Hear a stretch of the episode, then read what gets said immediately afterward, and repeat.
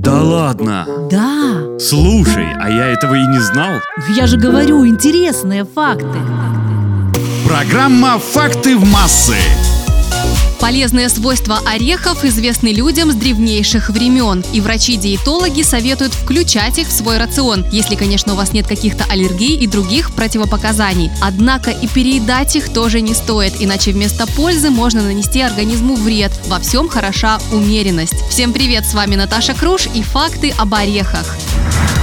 Доподлинно известно, что сотни тысяч лет назад первобытные люди употребляли в пищу орехи. Археологам удалось найти примитивные инструменты, которые применяли для вскрытия ореховой скорлупы. И созданы они были около 780 тысяч лет назад. Белки часто делают запасы еды, включая орехи, но потом забывают о местонахождении своих тайников. Через какое-то время орехи прорастают, и таким образом белки по всему миру ежегодно высаживают десятки тысяч деревьев. В древнем Вавилоне простонародью запрещалось употреблять грецкие орехи в пищу, так как считалось, что от этого можно поумнеть. На такие мысли жрецов навело внешнее сходство этих плодов с человеческим мозгом.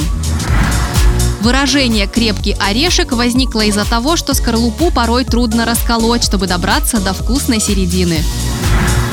Некоторые специалисты считают, что поедание вечером грецких орехов с медом в умеренных количествах способствует крепкому и здоровому сну.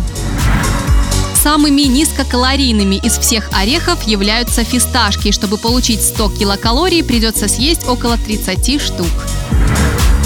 Орехи кешью помогают успокоить зубную боль. При этом в сыром виде кешью безвкусный, поэтому их обычно обжаривают. 400 граммов грецких орехов достаточно для того, чтобы полностью утолить суточную потребность в еде среднестатистического взрослого человека. Но при этом поедание их в таком количестве все равно может нанести вред организму. И последний интересный факт. Активированный уголь, всем известное лекарство, делают из скорлупы грецких орехов. На этом у меня все. У микрофона была Наташа Круш. Пока. Да ладно. Да, Слушай, а я этого и не знал. я же говорю, интересные факты. Программа «Факты в массы».